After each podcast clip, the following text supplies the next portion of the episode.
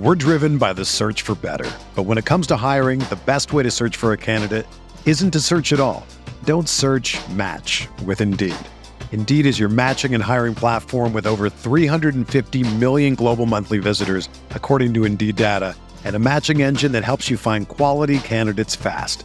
Ditch the busy work. Use Indeed for scheduling, screening, and messaging so you can connect with candidates faster. Leveraging over 140 million qualifications and preferences every day, Indeed's matching engine is constantly learning from your preferences, so the more you use Indeed, the better it gets. Join more than 3.5 million businesses worldwide that use Indeed to hire great talent fast. And listeners of this show will get a $75 sponsored job credit to get your jobs more visibility at Indeed.com slash BlueWire. Just go to Indeed.com slash BlueWire right now and support our show by saying that you heard about Indeed on this podcast. That's Indeed.com slash BlueWire. Terms and conditions apply. Need to hire? You need Indeed.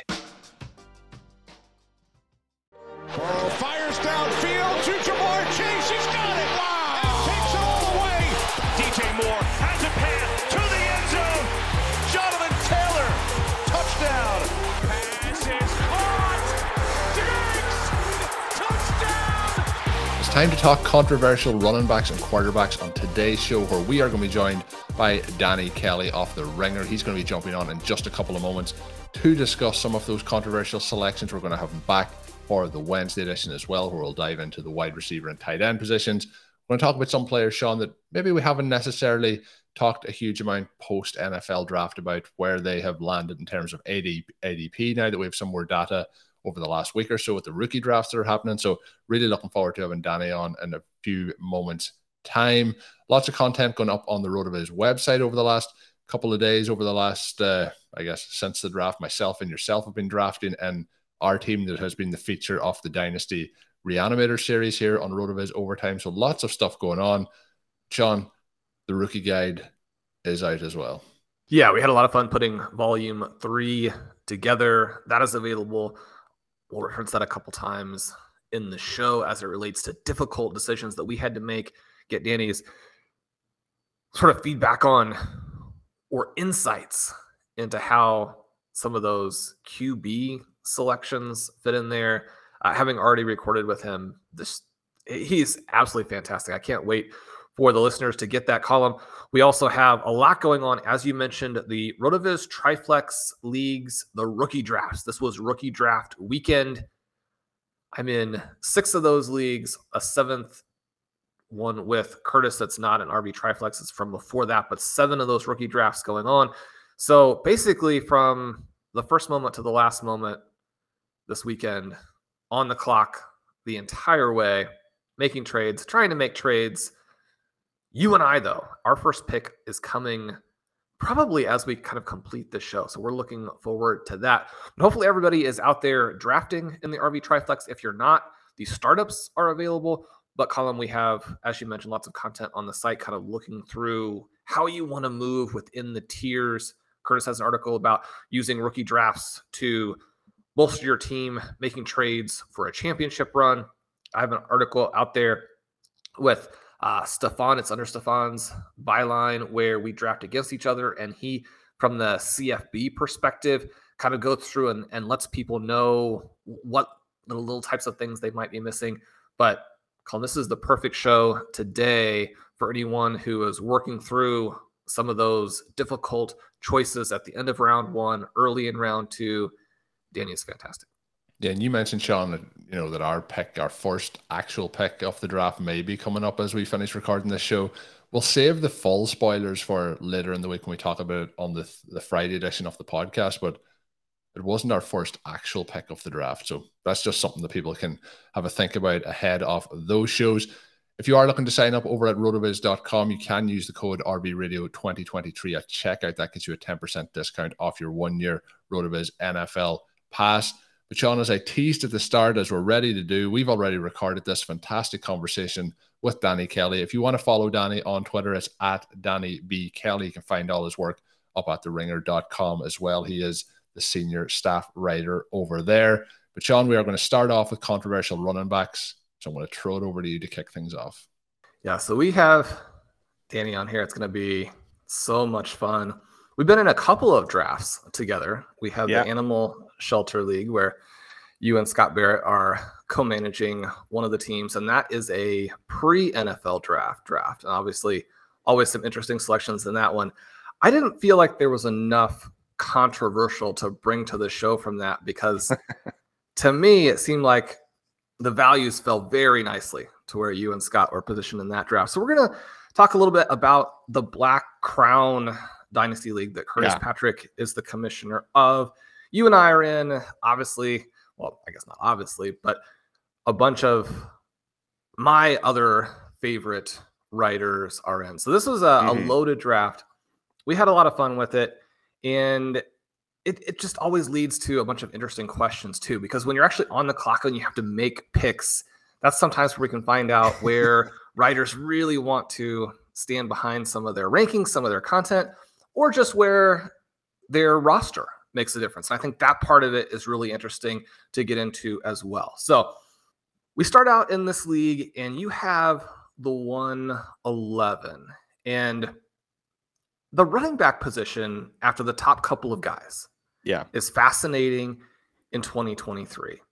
There are a couple of names who are going fairly close together in RV Triflex leagues. These are leagues over at the FFPC rookie draft weekend. Danny, I was basically from the moment, I woke up on Saturday to the like 1 a.m. fell asleep Sunday night, making trades, making picks. nice. Devin A. Chain, Tyjae Spears, two names that go somewhat close. Obviously, Spears ADP not quite as high, but he does still have plenty of followers. One of the mm-hmm. drafts that I was in yesterday, he goes at 203. Achane goes at 205. You obviously have a little bit different take than that. It's also interesting, obviously, because it doesn't really feel like it now. I don't think, but Spears was the guy who did go a little bit earlier in the reality draft. Right. You selected Achane at 111. You passed on Spears at 304. Yeah. So start to give us a little bit of a sense of what we should be looking at with this Texas A&M product. Obviously small, fast. He goes to Miami. Is it the perfect fit? I mean, should we be considering him even earlier than the 111? Probably not. No, I think I'm on I'm on the high end in terms of my love for Achane. I've kind of he's kind of been my guy and and it's almost turning into a bit a little bit because I just for whatever reason watching him is so much fun. He's so explosive and I and before the draft I was even telling our buddy Scott Barrett like he to, he to, he to me is the Tyreek Hill of running backs. Just I haven't seen a guy with that much twitch and that much explosive uh, like acceleration since Tyreek Hill, and obviously that's a huge thing to say. I, I don't take it lightly. I, he to me is just on a whole new level of fast, um, which is what sort of separates him. Obviously, I'm I'm very aware, hyper aware of the fact he's 188 pounds, and there's just not very much precedent for a guy like him to be like a fantasy star. Um, so I'm going out on a limb a little bit, I think, with my love for him, but at the same time, um, I think he landed in a great spot, great situation for him to thrive. I think he's going to be a big part of their passing game, or at least a significant enough part of their passing game to be relevant in, in PPR. I was looking back last year. Mostert, Raheem Mostert got over 200 touches. He's averaging about 13 touches per game, which I kind of just in my head sketched out like around 13 touches ish for Achane sounds right per game. Um, and obviously that's like me being hopeful and hopeful thinking or whatever, but um, I think that's reasonable for a guy like him. So, um, you know, I think it, he sort of reminds me a little bit of like what you'd expect usage wise of like a DeAndre Swift. It's probably going to be a little frustrating because you're going to want him to get more touches, but an RB2 outcome to me is, is somewhat realistic for a guy like Achane who is so explosive, um, you know, has good hands, is a good route runner. There's some scouts I, I saw in Dane Brugler's draft guide that some scouts consider him like more of like a receiver, he, like even potentially moving him to receiver flat out. Um, so, you know, there's some rece- receiving skills there. Um, I will say just the the the Tyjae Spears thing. I, like full disclosure, I didn't realize he was on the board when I made that pick. Like that was a kind of chaotic evening. Uh, we were doing the draft live. My whole family was at my house in the kitchen making dinner, so I was like really distracted, and I was on the clock, and I, I and I looked up and I saw that he went right after I picked. I was like, oh, okay, I'm an idiot. Um, so that was that was the explanation for that. I, I definitely would have uh, picked him if I had realized he was on the board. It was kind of my just my mistake there, but um, so I'm, it's not like I'm super low on on Spears. I just uh, I think Achane in particular, his his speed, his explosiveness, and toughness and versatility kind of stand out to me and, and put him in a clear tier above a guy like Spears, even though he was even though Spears was taken a couple picks earlier. So in order to try and get people fired up about Achane, when I'm either trying to convince myself or get other people to draft him ahead and push the players I want down to me. Right. I mean, you have to mention Chris Johnson, right? So Yeah. you said there aren't a lot of guys at that weight, but I mean, are you getting some serious Chris Johnson vibes off of H? I mean, probably not the same number of long touchdowns, but everything you described very exciting. Yeah, I think he he's a he's a definite example that you can use. I, the ones I've been using more often are like a Jahvid Best style player, um, or if you go back even fur- further, like Warrick Dunn was around the same size, super explosive. He had over, I think he had like seven one thousand yard seasons in, in the NFL. So he would like he would definitely be like the ceiling comp that I'd really go for with Achane.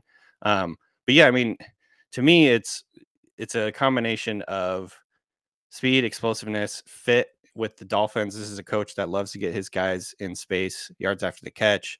Um, I think the combination of him being sort of a highly skilled and explosive outside runner mixes well with sort of their inside passing game in terms of like they're uh, try, trying to attack the middle of the field with RPOs and quick slants and things like that for Tyreek Hill and Jaylen Waddle. And then you get him going on the outside and it's really stressing a defense. And so I think there's a lot of fun things that they could do there. And then in addition to that, like it sounds like Mike McDaniel loves this guy, and and like based on what you're what they're saying after the fact, obviously I'm sort of building a narrative for myself because I'm pot committed to Achane at this point. But um, you know, I think there's a lot of reasons to feel good about it. At the same time, I'm nervous for all the obvious reasons. You know what I mean? Like, and, and that pick to me was a little bit hard because there was a couple guys on the board at the time: Michael Mayer, Sam Laporta.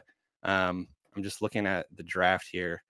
Even like a Will Levis, those guys came into consideration, but I have like way too many tight ends on my roster as it is. Um, and so I kind of just went the other way. I need some running backs. And so that was a little bit of a need, a little bit of a situation where, and you guys, I'm sure, go through this with a lot of leagues, but like I just wanted to sort of diversify.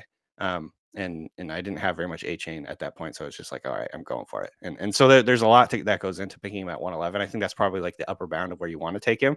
Um, but at the same time, I'm pretty optimistic. And then, Danny, as we look at that for best ball as well, does that?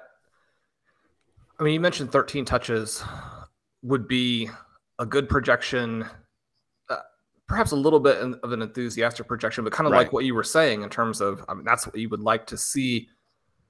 Does that make Mostert and Wilson pretty close to full fades across the board? And or when obviously a lot of people are thinking about best ball, they're starting to draft their best ball mania four teams over there in underdog. You have those guys where obviously Achane is going to help the prices of the veterans. Yeah. You still like those guys as late round picks as well? Yeah, I think so. And it, it's like a same same deal where you know we see this in San Francisco every year. It's like the last guy drafted usually is the one that produces the most. Um, I'm very like clear minded about Achane potentially just not doing anything this year, just because there's going to be a rotation. You know, maybe they'll side with the veteran guys, and in this case, and just like they trust them more or whatever. Um, so there's a lot of uh, you know, I think variance in terms of like what could really happen with this backfield. At, the same time, though, like Achane falling into a backfield with Raheem Mostert and Jeff Wilson is kind of ideal because those neither of those guys are like a massive impediment where you got guy like Spears, you got Derrick Henry in front of him, at least for the very short term. Um, and so uh, you know, that I, I feel like Mostert, who's been hurt more often than he's been healthy, and, and Jeff Wilson, who is I think just sort of in the jag spectrum of running back. Um, those guys don't like provide a huge barrier, but at the same time, it is worth kind of grabbing them late just because you never know what coaches are going to do. You never know how the, the touches are going to shake out or injuries could shake out. The other thing that I will add to this whole thing that just makes it even more a little bit nerve wracking is there's a lot of rumors connecting Dalvin Cook to Miami this offseason. And so, like, if Cook ends up in Miami, then I'm going to be cooked, so to speak. Um, but but yeah, I think that'll be something to watch. Hopefully that doesn't happen. Although I think it is still in the realm of possibility because you know coaches like Mike McDaniel, I think, love to accumulate running back talent.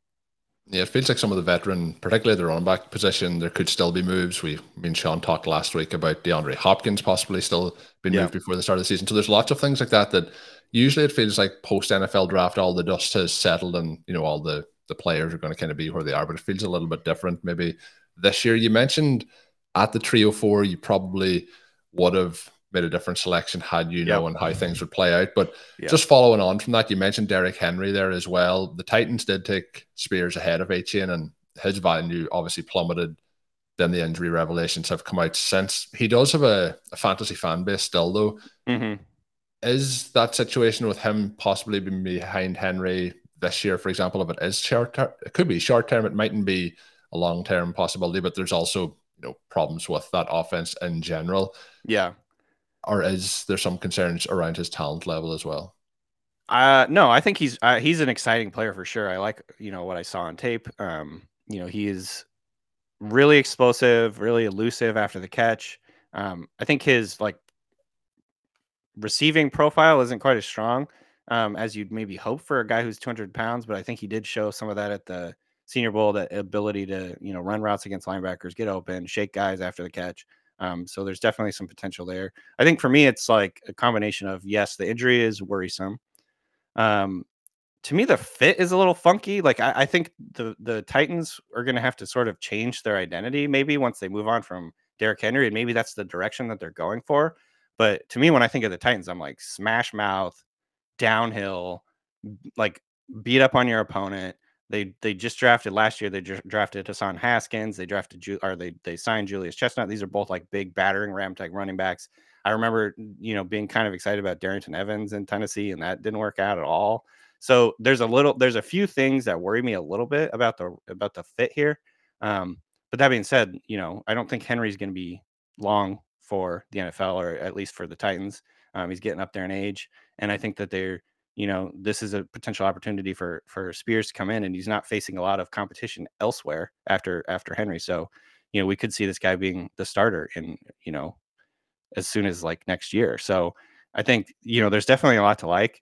Um, I think the the prospect that he'll have a shorter than average career is a little bit nerve wracking, and you know things like the fact that he didn't really produce big numbers until his last season. He played at a lower level there's some things kind of holding him back in my mind. But at the end of the day, like I would have taken him there at, at the 304 if I had realized he was on the board. Like he, he that would have been a huge value. I think he's going more likely in the second round usually. So um so yeah, I think that's about right though, like late second round.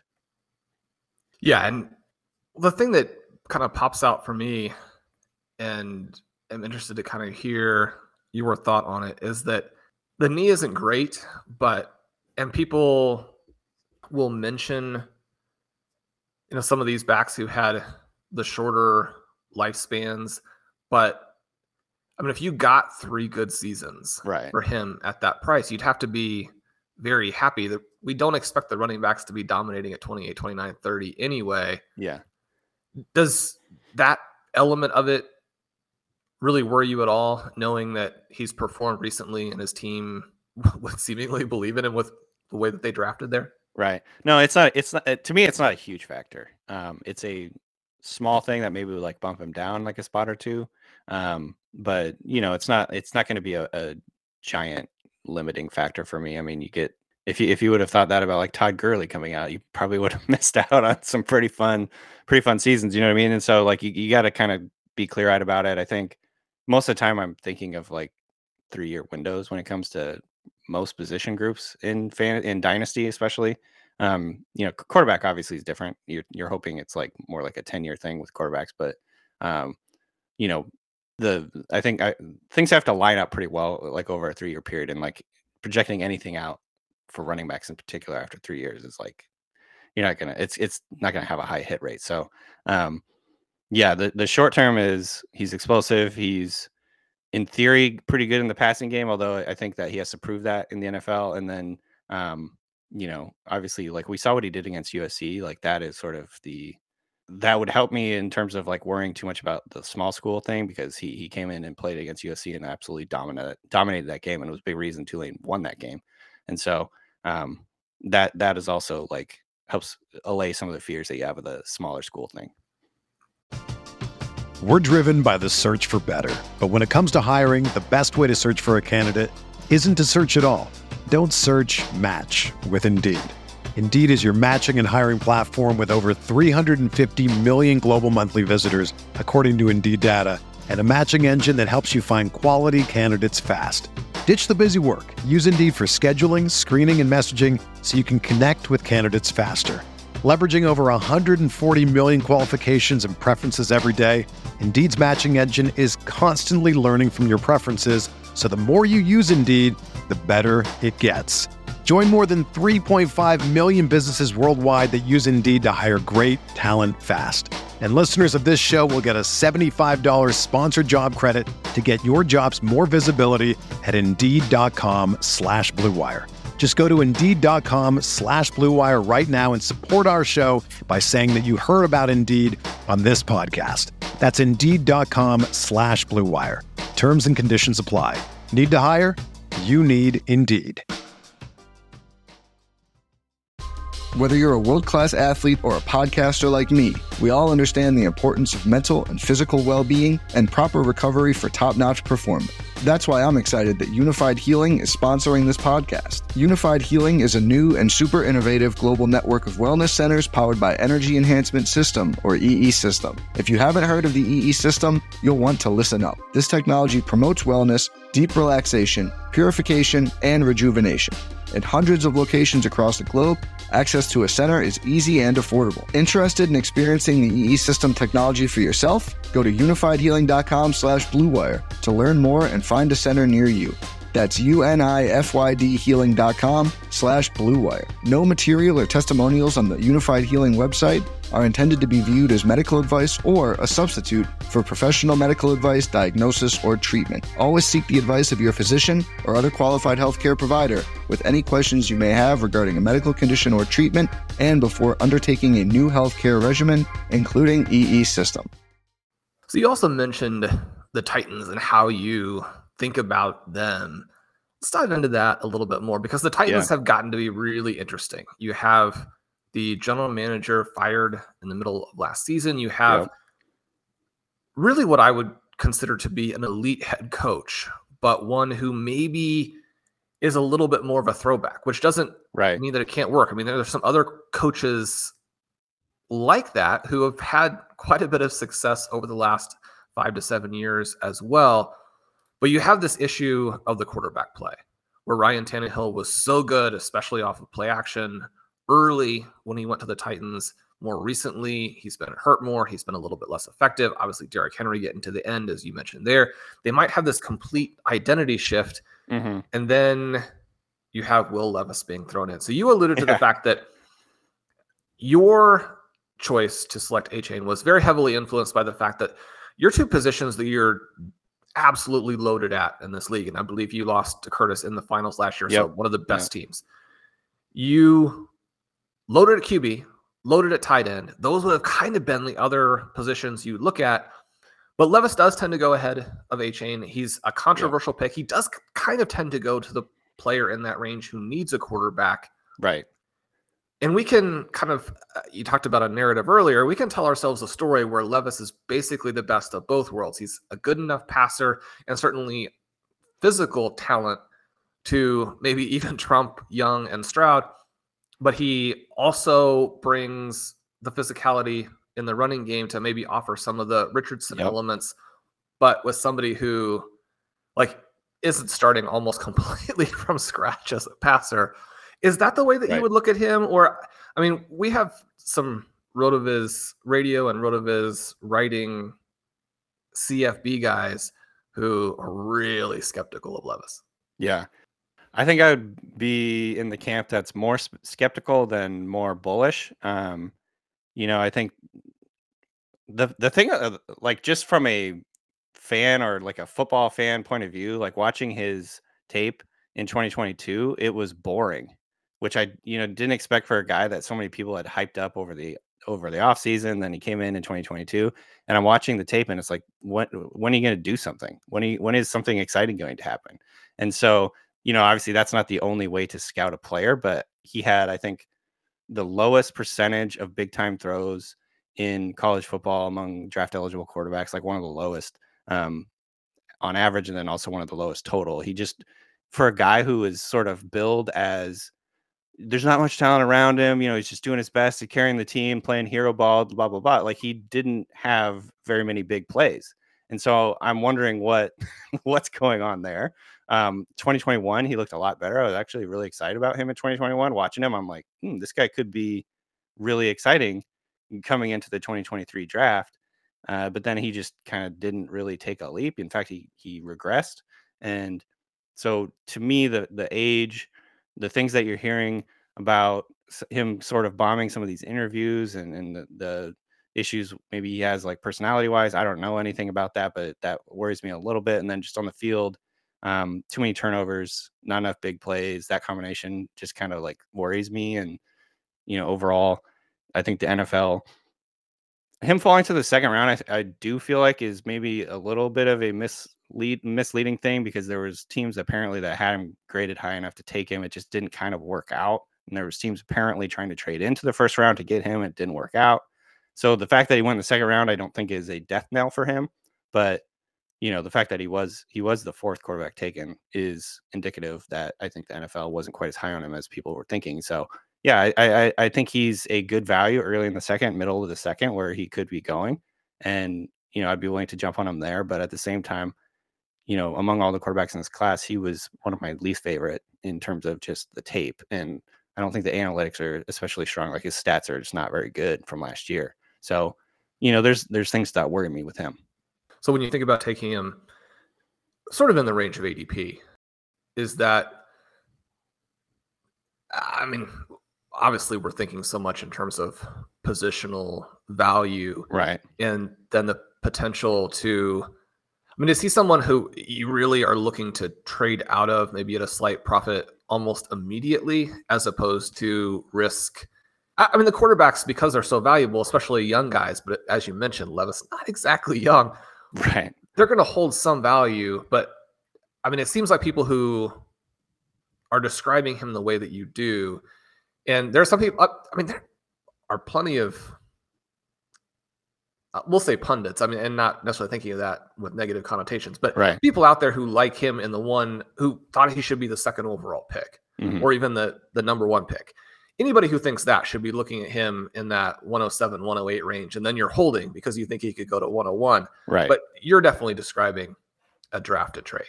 Yes. I, I would be more inclined to think hopefully he has a couple good games here or flashes something and people get excited about it and then you kind of move on from him. But he he second round capital does affect sort of his long term value too because the team is less, I feel, you know, married to him long term.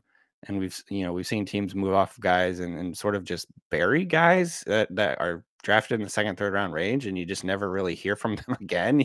You know if they don't if they don't flash at practice or or whatever. And so um, that's the worry is that he basically just never really develops and never becomes a like viable starter and and you're just kind of stuck holding the bag with him and so that is my worry and you know especially considering I I don't have a strong confidence in him as a NFL player and so you know I, I think that there's it's more of a value thing like if you can get a quarterback who will end up being a starter at, at, in the early second or at the very end of the first round like that's a good value but I don't feel super confident about him at the same time, if that, if that makes sense. Does this destroy sort of the way you look at this entire team? You had mentioned a little bit of an odd fit for Spears.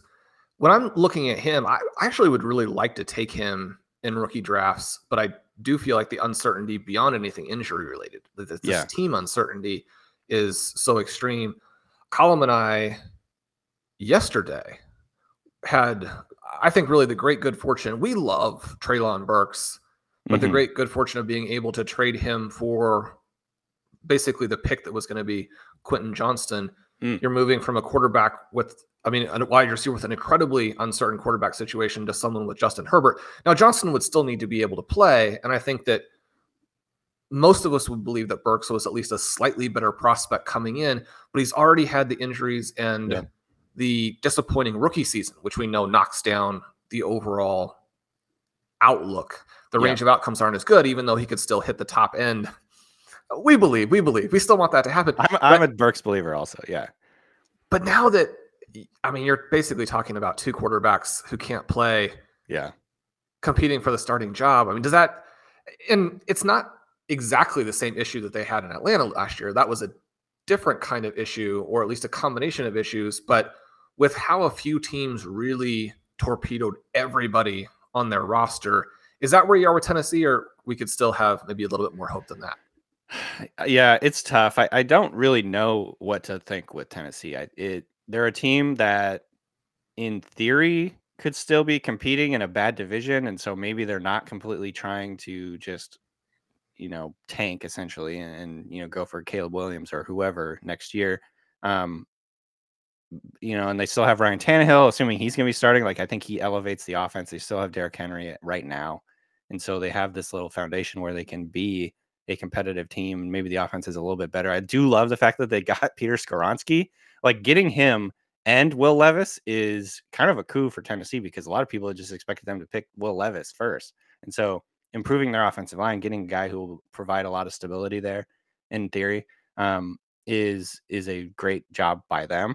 But yes, I, I don't really know. I think my when I think of the Titans, I don't know what their identity is going to be long term. We don't know who their quarterback is going to be long term. If it's going to be Will Levis or somebody else, if they decide to move on, and Will Levis doesn't work out, their skill player group is really bad right now in terms of receivers. Treylon Burks and then a bunch of guys. It's non-existent right now. Yeah, and I and so I don't know. It's it's just very difficult to project volume and points and you know efficiency from this offense, and that that's definitely worrisome. So for Treylon Burks, for me, it's like taking the long view more, hoping maybe they either Will Levis does turn into a lot better than people are expecting, or maybe they decide to stick with Tannehill for a couple more years and sort of try and lower his cap hit and do something that way.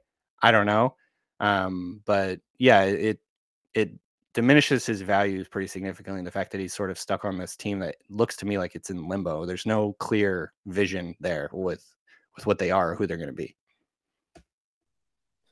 Continuing with quarterback and moving down to Tampa Bay, Bruce Arians recently claimed that you know Baker Mayfield was a, a better prospect than Bryce Young.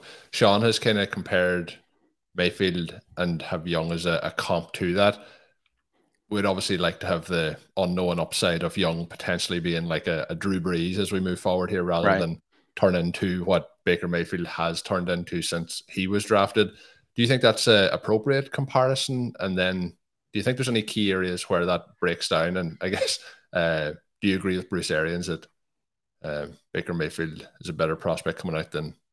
Bruce I think Young? Uh, well, my question, I guess, is for you guys. Do you think that's a hot take? It's not that hot of a take, really. If you think about, and, and obviously now it sounds like a hot take because yeah, when he came out, it was like there was a lot of buzz, obviously, coming out of college. Yeah, and he he was extremely efficient. He had like a swag personality. You know, he was really good. It was almost like Gardner Minshew in terms of swag at the time. Chip on the shoulder, you know, and and we were still, I think, of the mindset that small guys were now just sort of a part of the NFL at quarterback. Russell Wilson had come in and had success. Um, it wasn't that big of a deal. That opened up doors for other small quarterbacks. And then now we see Russell Wilson aging less than gracefully. Um, Baker Mayfield is sort of busted, more or less. I mean, he's still in the league and he's still probably going to be a starter, but he definitely hasn't lived up to his billing. And, you know, so I think that there's a little bit, I, I think it's a uh, important, dis- like a discussion to have. Like, with Young, and and part of the reason. So I had Bryce Young ranked as my number one quarterback for a while during this offseason. Then I've frankly, honestly, just gotten spooked about his size. It it, it makes me worried. We've seen what Tua has gone through in terms of, you know, some of the injuries that he's had to that he's sustained over the years, and that kind of that makes his long term, you know, outlook a little bit gray, a little bit fuzzy, and we just don't really know exactly how long he'll be able to play in the NFL. That's my that's my main worry with a guy like Young, who's got a very slight frame.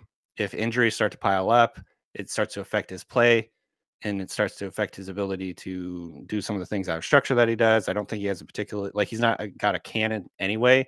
And so if you start to see him, you know, take big hits and things like that, like it could really affect his whole game. So I, am a little bit worried about it. I did end up still having him ranked very highly just because I think he's a very good quarterback and a very good player. But I'm I'm definitely spooked about his size. I think it's it's something that I worry about uh, long term, and um, that's why, personally, for me, I would rather take Richardson and Stroud in rookie drafts than Young, just because I'm worried about that, frankly. Even though I think he's the best quote unquote quarterback of that group, I think long term and fantasy wise, it's a little bit worrisome.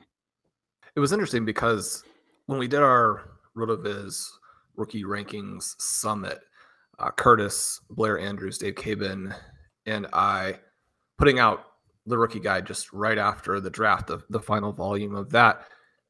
The biggest debate that we had was actually between Young and Stroud, Yeah. which I think probably is interesting to people from the perspective of in the final three weeks to month, what have you, it seemed like those guys were very much going in opposite directions. And you do have Young go with the first pick, even though at the time it kind of seemed like the Panthers were probably moving up originally to take Stroud. You have the information processing info come out, and that seemed to really be something that elevated Young Yeah. I so I guess I have a couple of questions there in that for me, because I felt like Young's trade value was going to be steadier. Mm. And because I think the Panthers, even though their offense is terrible, is actually still in a much better place than the Texans, where theirs is just so bad. That I I mean I was voting on the young side even though I had been Stroud for most of the offseason. And you know so then for myself too I'm wondering like how much am I just kind of being influenced again by the community being so excited about young kind of here at the Right, end? But we were close on those guys I think that the size is actually a big thing one of the things they talk about with Baker Mayfield I think people forget now is that his ball velocity at the combine was elite I think right. I mean, because he's busted, people tend to think of him almost like as this Johnny Manziel, which I think that Manziel actually would have been fine as well if you know there had been football as opposed to the Right. You just can't play if your life is not really put together. But I think people think of Mayfield as not being an elite passer because of how his career has transpired. When really, I mean, you watch him, you watch Russell Wilson and how Wilson processes plays. When you're that height, the trajectory you have, the vision that you're limited to, it's just so different. Yeah. So I, I guess I have some concerns there. You've already spoken to that a little bit. This information processing element, is there a double counting element there where I mean we've seen these guys play. We watched Young play, we Right, watched Stroud right. play. We know what they can do as football players. And it's easy to forget too. I think that I mean Young, fantastic production, a great passer, but not necessarily separated in any way, shape, or form from players like Tua, whom you mentioned. And again, just some tricky elements to where you have a superstar coach that has made him somebody that people are willing to to take in fantasy. right. Yeah, there's a, it, it's a complicated thing, and I think I agree with everything you said there. In terms of ranking Stroud versus Young, it's it's difficult. I actually had them right next to each other in my real draft guide, and then I'll have them right next to each other in my in my fantasy guide or my fantasy rankings too. But I, I'm gonna have Stroud above just because I don't know. I feel at the end of the day, honestly, just like, are you going to be betting on an extreme outlier? And I know that I'm talking out of both sides of my mouth because I was just hyping up Achane, but, but just with the quarterback position in particular, it's there's so much potential to bust for any player. And then the fact that you have this guy who is literally the smallest player, smallest quarterback ever, you know, come at least drafted in that high of, of a range in the draft. You know, I think that's it's sort of like a parlay. It's it's you're like making two bets here. Not only that will he not bust, but also will he live up? Like, will he be an extreme outlier? You know what I mean? So that's just kind of how I looked at it. It's like I'd rather just take the guy who's 6'3, 215 and who had all by the way, he also had insanely good stats. He's insanely accurate. I actually like him. I think he's he's more functional outside of structure than people have made it out to be. I don't count the S2 test whatsoever. I don't consider it, frankly. I it's I think it's interesting, but I don't know what the test is. We don't know what the historical you know records are. We like we've gotten vague whispers of what players have gotten, and that's about it. I don't know what to do with it. I can't do anything with it because there's no way to analyze the results and, the actual test. So I just literally don't consider it really.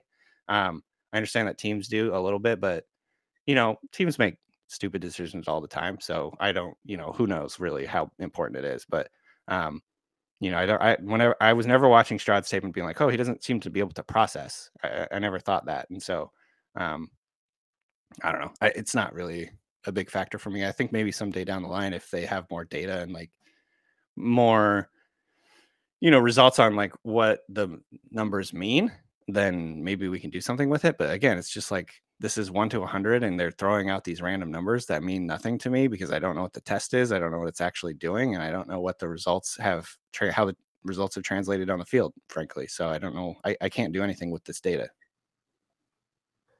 Yeah, that's, I think, I mean, that's the way to look at it. so it, I'll be interested to see if, if Stroud comes out and absolutely dominates, which I think is possible even with the completely limited weapons that they have, then I will be disappointed that that I didn't stick with my rankings on Stroud as the top guy out of the three, which is where we did have him for you know most of the offseason. Right, so right. if there were drafters who drafted at that point, again, if it ends up that he works out, we hope that you remember that. Yeah. Tell us and the listeners what they can look for from you over the next week. You mentioned the rookie ranks.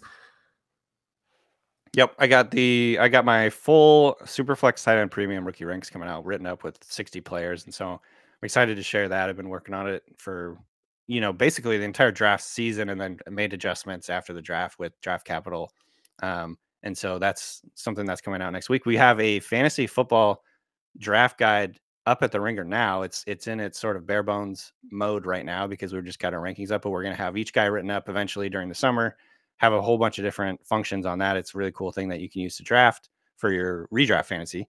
Um, and then yeah, so hopefully I'll have obviously some more dynasty content later in the offseason, but for now, just the rookie draft, rookie dynasty draft guy uh, rankings right now. That's coming up this week. That's awesome. I always really enjoy those. And listeners who have checked Danny out, I know most of you have, are looking forward to that because he can really, really write. So those will be fantastic. So, as I did mention at the start of the show, you can follow Danny on Twitter if you want to do so. It is Danny B. Kelly. All his work over at The Ringer. He mentioned the guides and so on. Go check those out. He is going to be back with us for the Wednesday edition of the show. We're going to talk about controversial wide receivers, tight ends, and maybe sneak in some running back conversations towards the end of that one as well. Shawn, having Danny on is always a blast, and you know to dive into some of the players that maybe we didn't talk about on last week's shows. I think, uh, and particularly players who will be going in those second and third rounds of these rookie drafts, where I feel like a lot of people's drafts may be sitting at this moment in time. Yeah, absolutely perfect. Make sure you check back in for that Colm. As you mentioned at the beginning, use that coupon code RVRadio2023 at checkout for a 10% discount. We also mentioned a little bit of best ball advice in show two. that's coming up. If you want to join us in attempting to win the like three million dollars, is it three million dollars this year, Colm? It is over insane how how that has grown over the last four years. yeah, and I mean, if recent history is an indication, it will be someone that that we know, and so that part. Hopefully else. Hopefully, it will be us, but it could be any member of the RotoViz community. You can use the code RotoViz. That one, the very easiest Colm, that gets you a 100% deposit match up to $100. Join us over at Underdog and start winning. That is it. Start winning. We'll hopefully have some drafts coming up in the coming weeks to get in there at BBM four. I was about to say BBM three, but as we know, Pat Kerrane has already taken that one down. So we'll go for BBM4 here, Shawn, in the coming weeks. But that is going to do it for today's edition of the show. My name is Colm Kelly. You can follow me on Twitter at Overtime Ireland. You can check out all of Shawn's work up on rotoviz.com. And until we are back on Wednesday, have a good one. Thank you for listening to Overtime on RotoViz Radio. Please rate and review the RotoViz Radio podcast on iTunes or your favorite podcast app. You can contact us via email at rotovizradio at gmail.com. Follow us on Twitter at RotoViz Radio. And remember, you can always support the pod by subscribing to RotoViz with a discount through the RotoViz Radio homepage, rotoviz.com forward slash podcast.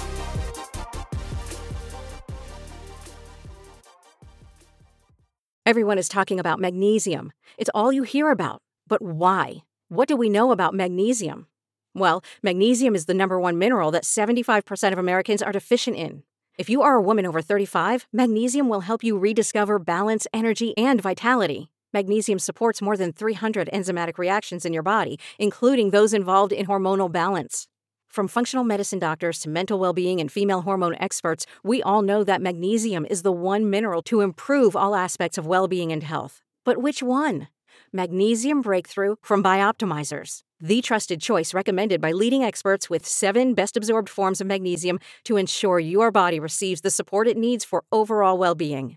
Go to bioptimizers.com slash balance today and use code BALANCE10 for 10% off. Support your journey to wellness at B-I-O-P-T-I-M-I-Z-E-R-S dot com forward slash balance. Magnesium Breakthrough from Bioptimizers, your foundation to optimal health and vitality.